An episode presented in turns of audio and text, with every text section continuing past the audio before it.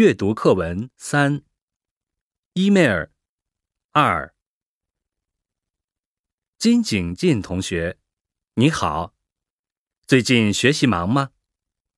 谢谢你发 email 和照片给我，也谢谢你在交流会的几天里对我的照顾和关心。说实话，去日本之前对日本印象不太好。从前历史课上学到的大多是日本侵华、抗日战争等内容，加上近来中日两国关系紧张，我对去日本参加日中大学生交流会的事情曾经犹豫过。但是短短几天的交流会，却让我感受到了一个书本和媒体介绍外的日本。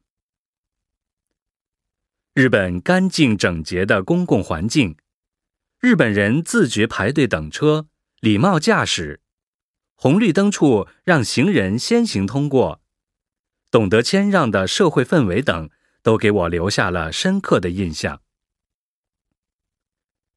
中国自古是礼仪之邦，然而今天的日本似乎比中国更注重礼仪。